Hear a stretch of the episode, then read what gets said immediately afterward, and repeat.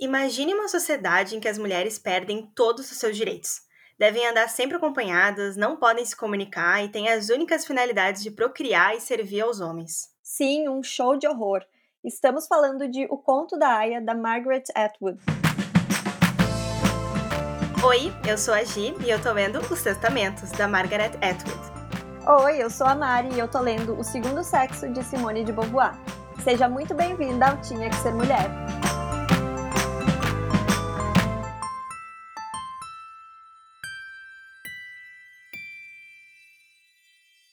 A gente já devia ter falado desse livro há muito tempo.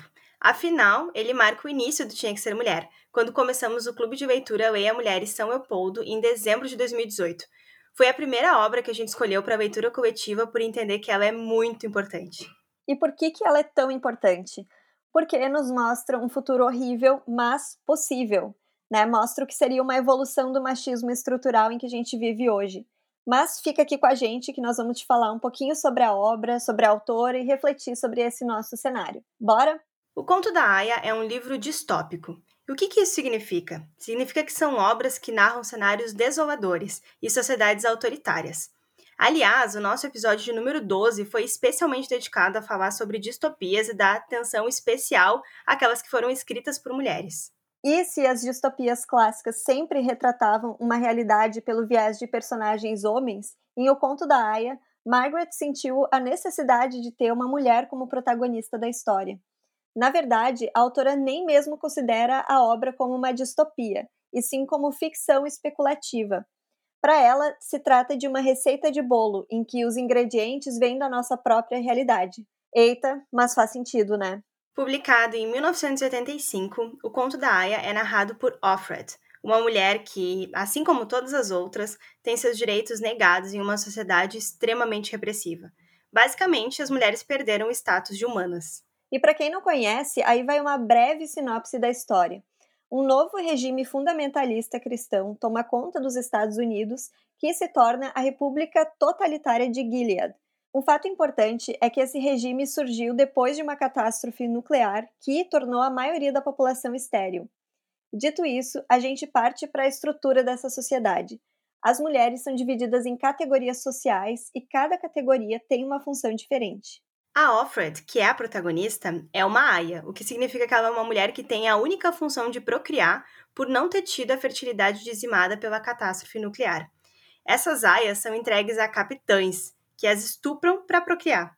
O livro tem cenas de abusos que dão vontade de vomitar. Outras categorias de mulheres incluem as esposas, que, como o próprio nome diz, são esposas desses capitães, não conseguem ter filhos e devem presenciar o estupro que seus maridos cometem com as aias. Temos também as tias, que são responsáveis por fiscalizar e punir outras mulheres, e as martas, que atuam como empregadas domésticas.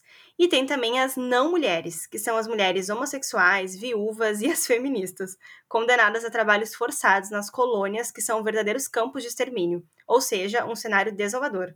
A gente acompanha então a vida de Alfred nesse cenário, os seus pensamentos e o olhar sobre o que acontece nessa sociedade. Em 2017, o livro foi relançado e por isso acabou ficando tão famoso só nos últimos anos. Isso se deu principalmente em função da eleição do Donald Trump nos Estados Unidos e o crescimento do conservadorismo. Mari, eu conheci a obra em 2017 mesmo. Eu lembro até de ver em uma página feminista no Facebook uma foto da Emma Watson espalhando e escondendo exemplares do livro por Paris. E aí eu fiquei super curiosa, né? E algumas semanas depois encontrei o livro numa livraria física, porque na época, inclusive, nem sabia que existia a Amazon. Na hora eu comprei e devorei assim de imediato. Fiquei muito, muito, muito impactada com o livro. E na época, inclusive, eu só falava dele. Eu me sentia a própria Emma Watson querendo convencer todo mundo a ler, discípula de O Conto da Aya. E o mais forte durante a leitura foi realmente compreender que o livro tinha sido escrito em 1985, mas eu estava achando ele extremamente atual, muito compatível com um discurso machista que a gente vê no país, que a gente vê no mundo. E no ano seguinte, eu reli ele para o nosso encontro, né? Me espantei com outras partes. A cada releitura, eu acho que a gente continua uh, se surpreendendo com detalhes que são apavorantes. E eu nunca vou me esquecer de um momento desse nosso encontro, na época que era Leia Mulheres, que uma das mulheres gritou: Eu sou uma raia! e ela tinha acabado de, de perceber que a opressão que ela vive por ser mulher tem muitas semelhanças com as opressões sofridas pelas aias. E é, tipo, realmente esse tipo de choque que a leitura causa. E é estranho porque a cada ano que passa, com o cenário brasileiro piorando, parece cada vez menos assustador, menos ficção, sabe? Como se a gente estivesse retrocedendo. Infelizmente, tenho que concordar contigo. Também acho que a gente está retrocedendo.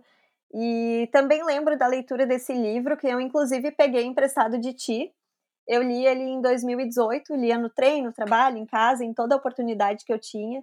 E também, claro, fiquei muito impactada pela narrativa. Aliás, quem não ficou, né? Eu já gostava de distopias antes, mas esse livro uh, teve assim a minha admiração por esse tipo de história e o poder de reflexão uh, que ela gera, né? Principalmente por ter uh, a perspectiva feminina ali. Então, realmente, analisando o cenário criado no livro, que é levado ao extremo, a gente consegue perceber muitas conexões com a nossa realidade, né?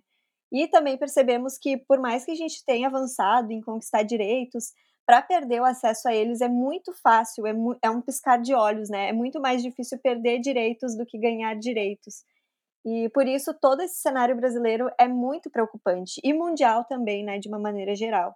E eu agradeço muito as distopias que eu li por me fazerem enxergar dessa forma e ficar em estado de alerta com tanta coisa que vem acontecendo ultimamente. É, é isso mesmo.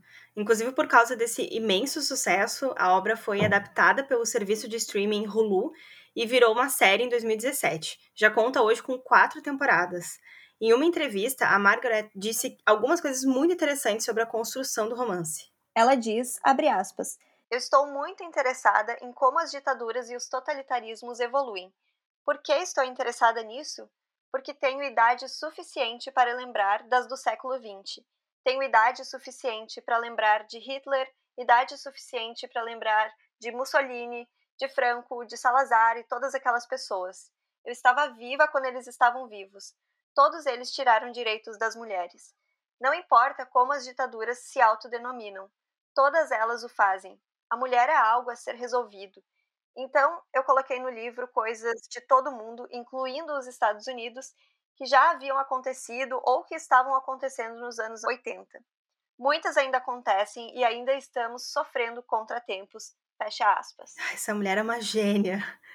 Essa mulher é uma gênia. Ela consegue criar uma obra com tanta crítica social, com tanta bagagem, com tanto contexto. É realmente sensacional. Eu tô louca pra dar start nessa série, porque na época que saiu a primeira temporada, eu confesso até que uma amiga pediu pro irmão dela baixar a série, me entregou num pendrive, super antigo isso, né? Mas eu assisti alguns episódios e não consegui me conectar muito com a série na época, porque só tinha uma temporada, acabava saindo um pouco da história do livro, mudando alguns pontos, eu imaginava os personagens diferentes. Também não assino Hulu, então ficou um pouco mais difícil, mas eu espero resolver isso logo, porque eu quero entender qual foi o andamento da série, como é que ela traz uh, esse futuro, né? Será que vai ter um fim, né? Será que algum dia volta a uma realidade, né, entre aspas, normal? Então, eu espero tentar. Mari, não sei se tu já viu. Eu não vi, Guria. Também não vi, não olhei nenhum episódio, mas também quero assistir porque o Hulu anunciou também que vai produzir um spin-off de O Conto da Aya, baseado no próprio livro de sequência, que é Os Testamentos, né? E eu adorei muito os testamentos que tu tá lendo agora, enfim, deve, acho que imagino que deve estar gostando também. Então, dá aí tempo de a gente correr e assistir o Conto da Aya para conseguir acompanhar esse spin-off. E vale lembrar que The Handmaid's Tale, o livro, recebeu o primeiro prêmio Arthur C. Clarke Award em 1987. Now, girls, soon you will be leaving us for new homes, a new family. And they won't judge you for your looks or your clothes or your ability to sound clever. Take your hands out of your mouth. They will love you for the blessing only you can provide. Um dos lançamentos mais esperados do mercado editorial em 2019 foi Os Testamentos, a continuação do Conto da Aya. Com a explosão da série, a autora resolveu dar continuidade à sua história, até porque desde a publicação de O Conto da Aya, ela sempre recebia muitos recados dos fãs super curiosos para saber a continuação da história de Offred, que fica em aberto no livro. Então, vamos à sinopse, caso você ainda não conheça. Os eventos narrados no livro se passam 15 anos depois de O Conto da Aya. Mas aqui não temos a visão do regime teocrático de Gilead sob o ponto de vista de uma aia. Na verdade, quem narra a história são três mulheres diferentes. Uma jovem que nasceu em Gilead, outra que vive no Canadá e participa de protestos anti-Gilead, e uma tia que ajudou a fundar o regime. E o legal é descobrir aos poucos quem são essas mulheres e de que forma suas histórias se cruzam. O livro oferece uma visão ainda mais aprofundada sobre Gilead, sobre é, por que, que a autora explica as relações de poder e a opressão entre as próprias mulheres dessa sociedade. E o livro foi incluído na lista de indicados para o Booker Prize, que é um dos mais importantes prêmios literários de língua inglesa, antes mesmo de ser lançado, gente. Inclusive, a autora conta que ela e a editora foram alvo de hackers que tentaram roubar o manuscrito do livro. Bizarro, né? É a distopia tentando entrar na realidade. Eu tava, Mari, com o livro parado na estante. Eu, inclusive, acho, talvez tenha sido tu que tenha me dado. Talvez. Não, Guria. Será eu que acho não? que foi a Kate que te deu. Pode ser. Ah, mas agora já não tenho mais certeza. Enfim. Aí, porque foi, gente... foi tudo mesmo. Foi num aniversário que vocês todas me deram livros, né? Então. Sim, e a gente dá tanto livro que a gente acaba esquecendo, né? mas eu tava com esse livro parado desde este aniversário. E logo quando a gente começou a produzir o roteiro, eu entendi, sabe, por que ele tinha ficado todo esse tempo parado ali na estante. Porque tinha um motivo, eu precisava retomar essa história justamente nesse episódio. E aí eu peguei para ler, eu já tô quase no finalzinho e tô achando muito bom, muito bom. É bem diferente, né? Não dá nem para comparar um livro com outro. Eu até quando postei uma foto nos meus stories, eu recebi uma mensagem de um, um homem, inclusive, que tinha lido o primeiro me perguntou se, se valia a pena ele ler o segundo e tal, uh, se uh, ia impactar, tipo, ele tava com medo que, que os testamentos não fossem tão bom e que fosse queimar a impressão que ele tinha do conto da Aya. Eu disse, não, não te preocupa porque é bem diferente, sabe? Tipo, é bem diferente, é realmente um spin-off, né? Mesmo que na, na série vai ser nessa pegada, o livro também acabou sendo um spin-off, então, mas mesmo que tenha esses, esses pontos que se conectam, né? Eu achei sensacional como ela conseguiu retomar os detalhes da distopia depois de tantos anos. Que memória que essa mulher tem. E, né? Nossa. e tem um trecho muito interessante em Os Testamentos que eu tava lendo hoje mesmo. Só para contextualizar, mas sem dar spoiler, as mulheres, com exceção das tias, não podem ler. Elas não sabem ler. Tipo, as meninas que já cresceram dentro de Gilead não fazem a menor ideia do que, que se trata os risquinhos, né? Que, que formam as letras. E tem uma cena de uma dessas meninas que cresceu sempre, né, sempre viveu dentro de Gilead, abrindo um livro pela primeira vez. Abre aspas. Estendi a mão, apanhei o livro, abri a capa. Labaredas não me devoraram. Imagina, Mari. A gente já tá no fogo do inferno de Gilead. Meu Deus do céu. Nossa, a gente tem lugar reservado, então, nesse inferno de Gilead, porque olha a quantidade de livros que a gente lê, e livros, né, que seriam totalmente, totalmente proibidos nessa república, né? E, mas enfim, assim que o livro foi lançado, né, os testamentos, eu fiz questão de ler porque eu estava muito curiosa para saber como terminava a história de Gilead. Eu achei que o livro fez jus, né, como uma continuação. E claro que eu achei o conto da Aya mais impactante, porque na época era uma história totalmente nova para mim, né? Então eu acabei ficando mais envolvida ali com aquela narrativa. E com os testamentos eu já fui mais preparada, né? Pra, já sabia qual era o pano de fundo, já estava um pouco mais forte para essa história. Mas achei incrível também como a Margaret conseguiu conectar os fatos, né? Expor vários pontos de vista femininos e mostrar as engrenagens daquela sociedade horrorosa. Pois é, Falando nisso, durante a leitura, nós nos sentimos obrigadas a comparar o conto da Aya com o nosso contexto político atual. Como nos mostra a autora, a gente precisa estar atentos a todos os sinais de repressão, sem subestimar episódios que, à primeira vista, parecem isolados. Senão, a gente pode acabar percebendo só quando tiver lastrado demais, né? O conto da Aya é uma representação da realidade levada ao extremo, uma espécie de alerta para todos nós.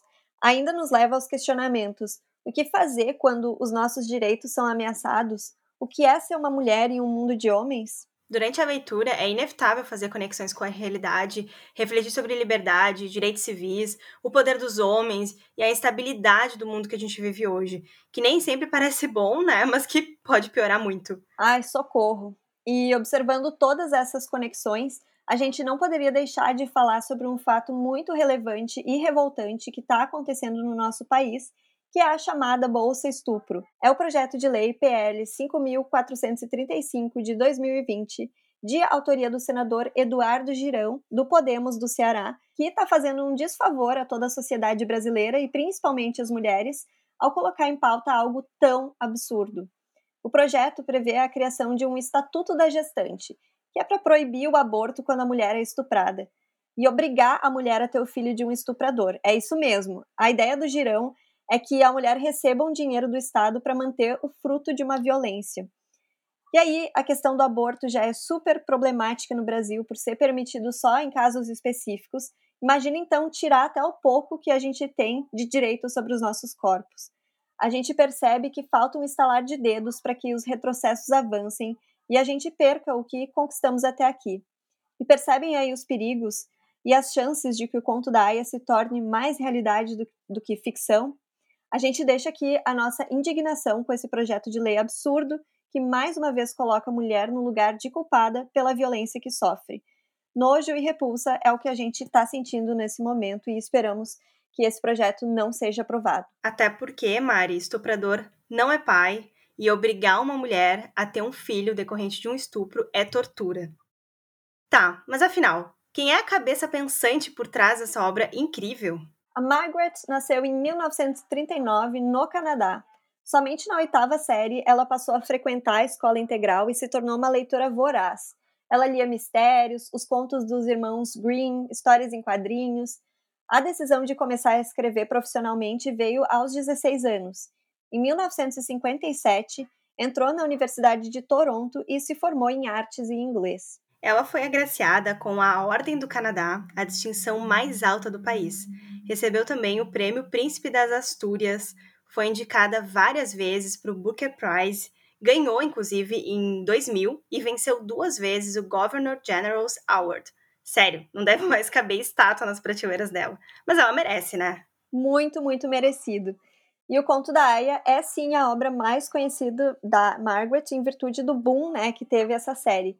Mas ela escreveu, gente, outros 59 livros que foram traduzidos para mais de 30 idiomas. Tinha que ser mulher. Tinha, tinha que ser. E já li algumas obras da Margaret e afirmo que vale a leitura de cada uma delas. Então, bora conhecer um pouquinho mais sobre essas principais obras? Vulgo Grace é uma história que se passa no Canadá em 1843 e é baseada em um fato real estudado pela autora a partir de registros históricos. É a história de Grace Marks, uma jovem de 16 anos condenada à prisão perpétua pelo assassinato de duas pessoas, o patrão e a governanta da casa onde trabalhava como doméstica. O detalhe é que Grace afirma não se lembrar dos acontecimentos. Embora estivesse na casa no dia do assassinato, ela não se recorda de como eles sucederam. Então, aos 30 anos, ainda encarcerada e com passagens em hospícios, Grace recebe a visita do Dr. Jordan, um médico que deseja desvendar os segredos da sua mente. A partir dos relatos da jovem, o livro faz um flashback para que possamos conhecer a história dela até o momento presente. A personagem traz a ambiguidade da figura feminina enxergada na época. Seria ela um monstro sedutor ou uma vítima involuntária? Né, culpada ou inocente? E a Margaret nos questiona a todo momento. É uma narrativa realmente muito interessante. Eu devorei esse livro, sério. Foi assim, papum, não conseguia largar o livro porque ela faz uma construção narrativa muito instigante que realmente não dá vontade de largar. Né? Vulgo Grace também virou série na Netflix chamada de Elias Grace, e eu confesso que eu tentei assistir o primeiro episódio, mas eu não consegui me conectar muito, acabei desistindo. Mas um fato legal é que a Margaret participou ativamente da produção de Elias Grace e também de The Handmaid's Tale. Aliás, gente, ela fez participações como atriz nas duas séries. E talvez você até já tenha assistido e não percebeu a autora. Então dá um Google para ver ela vestidinha de personagem, que coisa mais fofa. Essa mulher faz tudo, gente. eu confesso aqui que eu só assisti a série e realmente, Mari, eu também achei ela muito cansativa. Eu fui até o final, mas assim, entediada. Eu quero pegar ainda teu livro emprestado, dar uma nova chance para essa história, porque eu imagino que o livro seja bem mais envolvente. E a Margaret também escreveu a trilogia Madadão, uma ficção científica composta pelos livros Oryx e Crake, O Ano do Dilúvio e Madadão. No primeiro livro da série, a humanidade teve um fim após um apocalipse em que um único humano, o Homem das Neves, vive isolado em busca de comida. Nesse novo cenário, a Terra é dominada por Oryx e Crake, personagens responsáveis pela derrocada da espécie humana. Na obra, a sociedade foi totalmente alterada pela engenharia genética e pelo uso da ciência a favor de grandes corporações, criando um cenário horrível, mas com debates que merecem atenção. Eu confesso que eu não curti Oryx e Crake, né, que é o primeiro livro da série. Eu estava super ansiosa porque já tinha amado outras obras da autora e sabia da fama dessa trilogia. Só que o fato é que hoje eu lembro pouquíssimo da narrativa, né? Eu terminei o livro não sabendo muito o que eu tinha lido, sem entender a história completamente. Eu achei a narrativa muito confusa. Talvez seja o tipo de livro que a gente precisa ler mais de uma vez para entender. E, obviamente, não estou dizendo que o livro é ruim, apenas que a narrativa foi muito confusa para mim e na época não consegui curtir. E o fato é que eu nunca dei continuidade para a série, né? Apesar de ainda ter curiosidade, sim. Mas, por enquanto, eu não penso em reler. Se você que está nos ouvindo já tiver lido Orcs e Crake, já tiver lido a trilogia completa, ou só o primeiro livro, manda uma mensagem no arroba underline tinha que ser mulher, porque eu quero saber a tua opinião. Ela também escreveu livros de contos, como Dicas da Imensidão, que é um livro com contos nada, nada óbvios. São realidades convencionais, mas com um ambiente interior obscuro. Mesclando passado e presente, os contos são, na sua maioria, narrados por mulheres que refletem sobre os aspectos inesperados que as desestabilizam. São dez contos dotados de ironia e com uma visão feminina atípica, utilizando histórias e desfechos inesperados para apresentar uma crítica social, nem sempre sutil, mas muito eficaz. Foi o segundo livro dela que eu li e eu achei bem inusitado. Tem um outro livro também que eu li que se chama Semente de Bruxa, que é inspirado na obra do Shakespeare. E sério, é um livro diferente de tudo que eu já li. Sabe, visualiza comigo, sabe aquelas imagens de um espelho, dentro de um espelho, dentro de um outro espelho? É tipo, é tipo isso o livro, assim, tipo, é uma peça dentro de uma peça sobre uma peça. Eu não vou dar spoiler, mas eu adorei conhecer esse outro lado da Margaret e tá aqui na minha estante também esperando para ser livro para ser lido o livro A Odisseia de Penélope, que pelo que eu entendi é também uma recriação de um clássico. Então tem esse lado da autora que é de recriar esses clássicos, assim como o de Shakespeare. Então, a Odisseia de Penélope também tem essa pegada, e isso só mostra né, que é surpreendente o quanto ela consegue navegar por diferentes estilos de escrita. Essa mulher é uma camaleoa. É verdade, né, Guria? E o próprio fato de ela recriar essas histórias escritas por homens e com personagens masculinos, trazendo tudo isso para o viés feminino, por si só esse ato já é uma baita crítica social, né?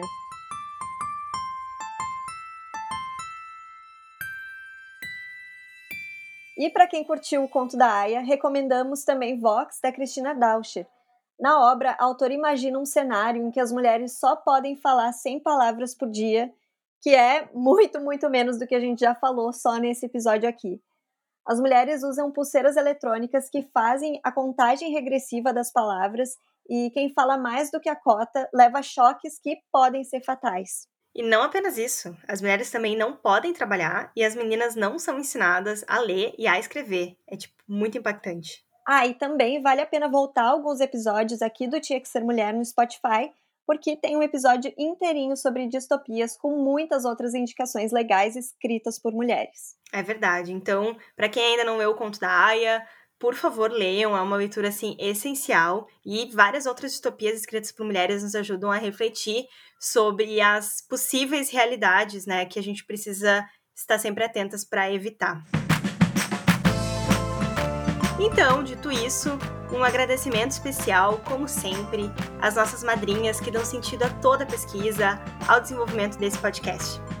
Ana Guimarães, Bárbara Rodrigues, Bianca de Souza Nunes, Carolina Sá Mendes, Carolina Marco, Elisa Ponciano, Gislaine Rodrigues, Ingrid César Aires, Janine Gonzaga, Jéssica Scherer, Joyce Rossato, Josi Formenton, Letícia Garcia, Michele Lindau Bernardi, Natane Perotto Borges, Nice Passos, Paola Tobke, Raquel Galas, Rafaela de Liquiche, Samanta Machado dos Santos, Sinara Rec Alves, Surya Sayud, Susan Severo e Tami Moraes. Lembrando aqui que esse e os outros episódios foi produzido pela Ubaia Podcasts e teve roteiro da Laura e edição de som do Gabriel. Não esquece de nos seguir lá no Instagram, arroba underline tinha que ser mulher. Beijo, tchau! Tchau!